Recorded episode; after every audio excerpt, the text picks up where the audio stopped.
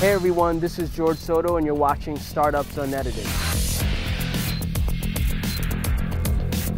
Hey everyone, this is George Soto and you're watching Startups Unedited. Today I'm with Will Dinkel, who is co-founder and CEO at Nova Labs, who is building some really great technology, which we'll talk about in a second here, and a great company. You have a great background, Harvard Business School, engineering undergrad, so you're actually writing code. And what I would argue is that you're kind of the consummate like Silicon Valley founder, CEO who understands tech and business. Well, how are you? Doing well. Thanks for having me. Absolutely. Thanks so much for taking the time. I know the life of a CEO is crazy and time is of the essence. So it really means a lot that you would spend a couple minutes just kind of, talking to us and sharing some wisdom. So I really appreciate it. Why don't you take a second to kind of introduce yourself to the audience? What's your professional background? How'd you actually get involved with startups? Yeah, so happy to do so. So as you mentioned, my name's Will Dinkel. I'm the CEO and co-founder of Nova, which is a sales technology company. To take back to the start, I guess how I got into this crazy mess is started my career as a software engineer at HP. Right out of college, I was doing data center infrastructure software, which is probably about the most dry, uncool type of software job you can imagine. But that was my first job. I learned a lot. And then I kind of took this interesting journey over the next few years, going from engineering to product management, from there to marketing, and finally to sales. When I decided to leave HP, I decided to go somewhere smaller and joined a startup here in San Francisco called Cloudflare. Mm-hmm. There I built and ran their first sales team. It was really fun, really rewarding. And that's when I got my passion for sales and really caught the startup bug too. You know, it's interesting because that story reminds me a lot of Mark Roberge, who was an MIT engineer and then ended up becoming the first sales hire over at HubSpot. And now the rest is history. He's built a great sales organization there. And he took a very quantitative approach to building that sales team. Yeah, Mark's done a fantastic job. He's definitely, having been in Boston, being interested in sales, he's definitely been an inspiration, and he's a very sharp guy. He's done a lot. Absolutely. He's a great friend of mine. So kudos shout out to Mark there. Quick question. What is it truly like to be a startup founder? We've been talking to founders now on this show for, about a year now. We did a documentary recently where we were going around Silicon Valley. We spoke to about 32 founders and venture capitalists, and we were trying to determine, what is it that makes the startup experience so powerful? But in addition to that, like, what is it really like to be a startup founder? Yeah. It's a good question. I think in a word, it's intense. And so I'd say the biggest trait that founders have in common is they have high tolerance for sustained intensity, for uncertainty, for risk, and just kind of living in the eye of the storm. I'd say, for me, it's, what I feel like is you're just always on. You're thinking about your startup at dinner, you're thinking about it in the shower. It's gotten to the point where I dream about work every single night, like literally every night.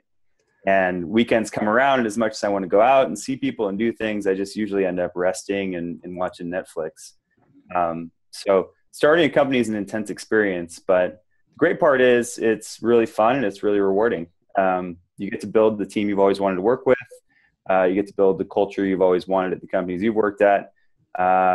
The intensity can be overwhelming, but there's nothing in the world I'd rather be doing. And that's not just work. That's just in general, there's nothing that you'd rather do because it's just so fun, so rewarding. There's so many fun problems to solve. Isn't that interesting how this is such an intense experience building companies? And if you look at like the work that you put in at a 9-to-5 or at, a third party company, right? So when I say third party, you don't own it. You're not the founder, right? Because I think actually, so this might be my dysfunction, but I feel like if you ain't the owner of the business, if you're not a founder, then it ain't your ship. You're not the captain, right? You're not owning that. So, it's going to go the direction that the captain or ownership wants.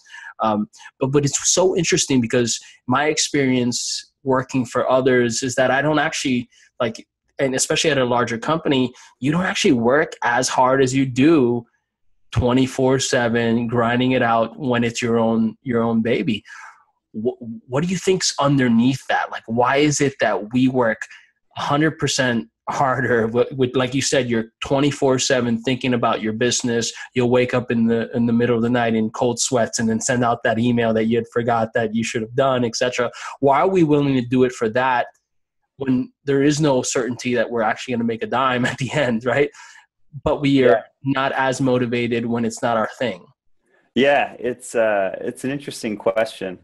I think, you know, when you start out on a startup, you're making some slides, you're maybe putting up a test landing page, but it just stacks, and you start to get some people excited, and that kind of gets you riled up, and then you start to build a product and a prototype, and you get feedback, and then you go and raise some money, and you bring in a couple people, and you go through this process over and over again, and you begin to see what your company could be, and you begin to see the opportunities, and you begin to see what's out there. And that's just so exciting. You know, when that's in front of you and you see the opportunity and you begin to see the path and the steps to get there, you just want to go for it. You kind of just visualize it and say, man, that's where I want to go. And I want to get there. And I have this ability to actually be the captain of my destiny in terms of at least providing or emitting the effort necessary to put yourself in a position to win. I love that. Yeah. And, you know, I think one thing about having been at a big company, one big difference is when you're at a big company, you can kind of gravitate towards the things you like to do. So, you know, maybe if you got to do that spreadsheet or do that, that test code, you push that to the end of the day. In a startup, unless you do it, nobody's going to do it. So, you know, you always just got to move the ball forward every single day. And even if you're not feeling great, even if you're feeling a little down or tired, just got to do it. Absolutely. Yeah. So a really funny story. So I was speaking to the serial entrepreneur, co-founder of an accelerator and venture, you know, early stage venture fund. And I asked him the question. I asked him, you know, what is it really like to be a business owner or founder? And he looked at me and I thought he was going to cry. He said, I go home and cry some nights to my wife, and I wake up at 6 a.m. in the morning with a smile on my face, ready to do it again. And he's like, there's just this process and this experience, and irrespective of what happens, you get up in the morning and do it again, and you have a responsibility to your employees, to your team members, to your co-founders to continue to go, you know, again, irrespective of how you feel. And I think that's one of the most amazing things about the entrepreneurial experience. I think, you know, as we've studied this, and I'm, you know, absolutely obsessed with the startup process and entrepreneurship overall, we realize that it's really kind of this amazing display of the human spirit, you know, really is. So it's fantastic. Let's talk a little bit about Nova. You guys are, you know, I know the technology from what I've seen. I love sales tech. I'm a sales tech nerd. Let's talk a little bit about what you're building and who should be using it and how they. Yeah. Happy to go into that. So what Nova does, it helps sales teams write highly personalized one-to-one emails quickly and at scale. And there's a lot of benefits to doing that, as I'm sure you understand. You build better relationships. You don't burn through leads. You don't get your organization into trouble for spamming. So as opposed to advocating sandblasting the universe with, you know, mail merges and drip campaigns and email templates, Nova presents a much more scalable, much more empathetic, and ultimately much more profitable way for teams to do sales. And behind it is some really cool technology, which, as you mentioned, you gotta see to believe, and it's really a lot of fun. Especially if you're kind of a voyeuristic person. So you can check it out. Anybody who's watching this can go check it out on our website, Nova.ai, and get a free trial there. And what are the types of organizations, if you were to look at who are your ideal users right now, what size organizations, who should be looking at this? Is this marketing teams? Is this sales development teams? Are these the VPs of sales? Yeah, so it's a little all over the place. Any B2B sales organization that's sending emails could use our product. Most of the organizations we sell into are between 25 and 1,000 employees. It's just kind of the nature of being a company that's about a year and a half old. You're not, you know, we're not supporting Microsoft, for example, but we certainly do have teams at these very large companies. And the software is powerful. It's you know, it's not something that's been built by thousands of people over a long time, but it's very powerful. It's been built by a small, talented team, and it works. The great thing about sales software is you implement it, you run it, you try the software. A couple of days later, you have some actual results and some data that you can go off and determine the software works or not.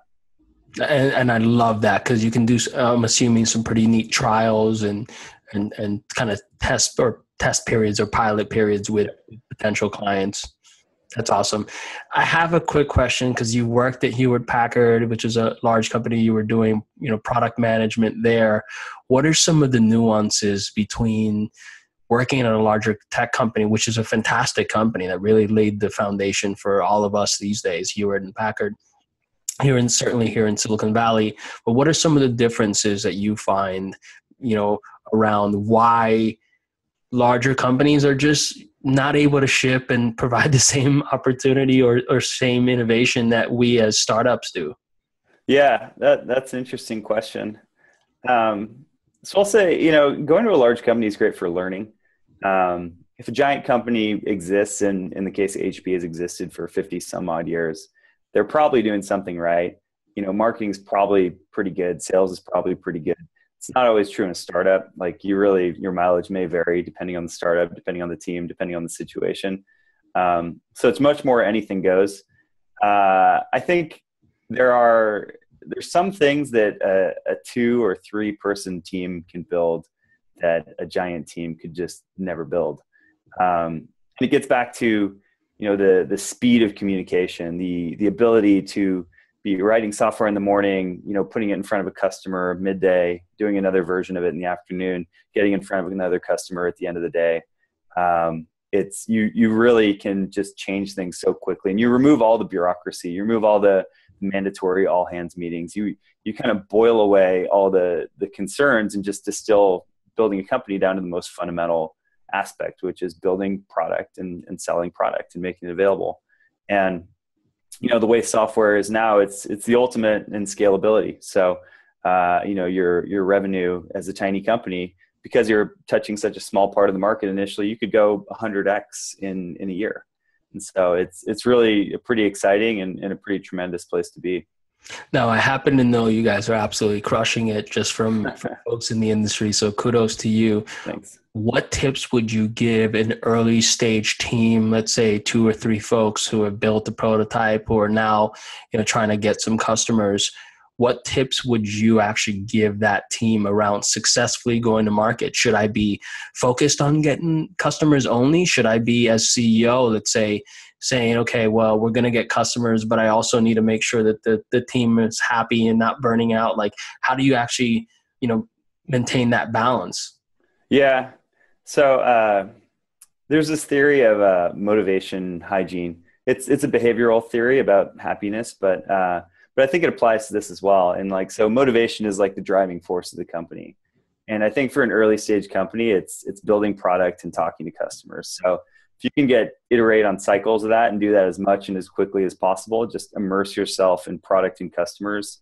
That's going to, you know, be what ultimately is going to get you where you need to go. But there's the hygiene factors, which if you don't take care of them, they can kind of boil up and really cause you some problems with your main engine there. So, you know, make sure everybody's happy, you know, make sure your team's happy, make sure you're working well together. And one thing I think that is not talked about often is your own health.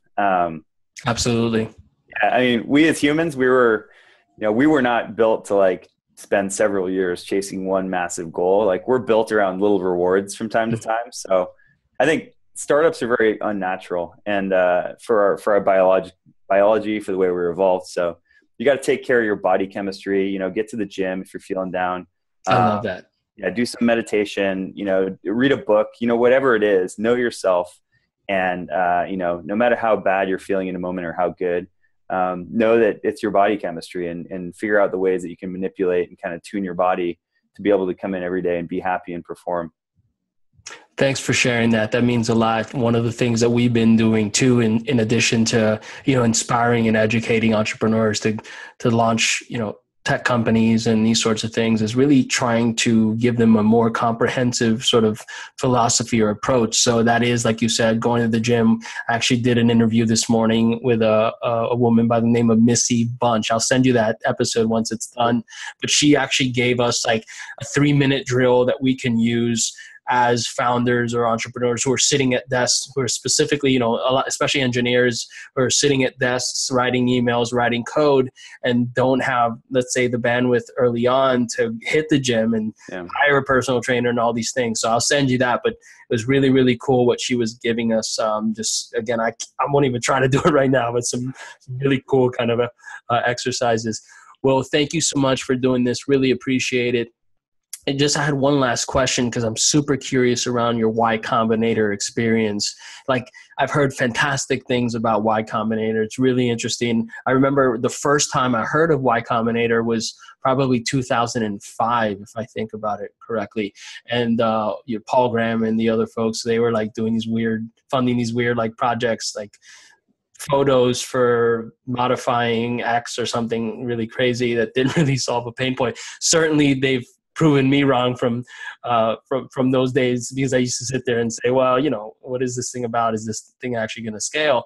Obviously, they've done some great jobs or invested in some great businesses since then. What was that experience like?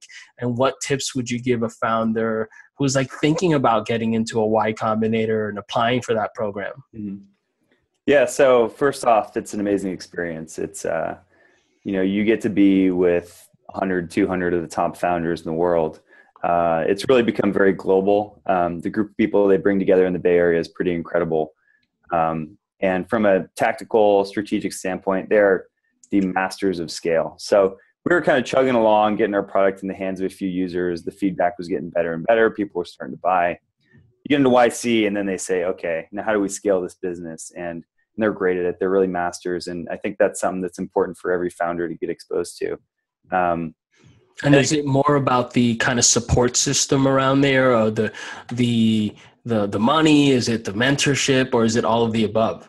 Yeah, I think it's really what you learn and the great partners. I mean, these are all mid-career entrepreneurs who've been successful, who are really focusing all their time and energy on you. And you don't find that, because most founders, they have an exit and they either work at a big company or, you know, they go and join a venture fund. So it's hard to find so many people who are so talented, so experienced, who are willing to dedicate so much time to making you successful. In terms of the application, I think the big thing is, you know, no matter what you're building, if it's sales technology, if it's HR, if it's a consumer app, they've seen probably 10,000 things or companies that look very similar. So I think as a founder, you always want to like make your story seem rational, because it's so risky already what you're doing. But you really got to be bold. You really got to stand out.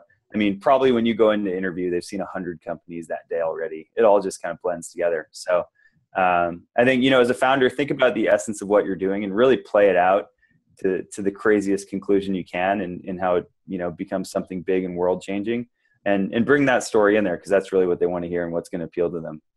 Awesome. Well, Will, thank you again so much for joining us today. If folks want to learn more about Nova, test the product out, maybe even buy it right away, what are the best URLs to go to? Or, you know, for everyone else who's not familiar, URL, website link, or website address, and how can they actually follow you on social media? What's your username on, let's say, Twitter? Yeah. So website's simple, just Nova.ai. You can go there, you can talk to somebody, you can provision a free trial of the product.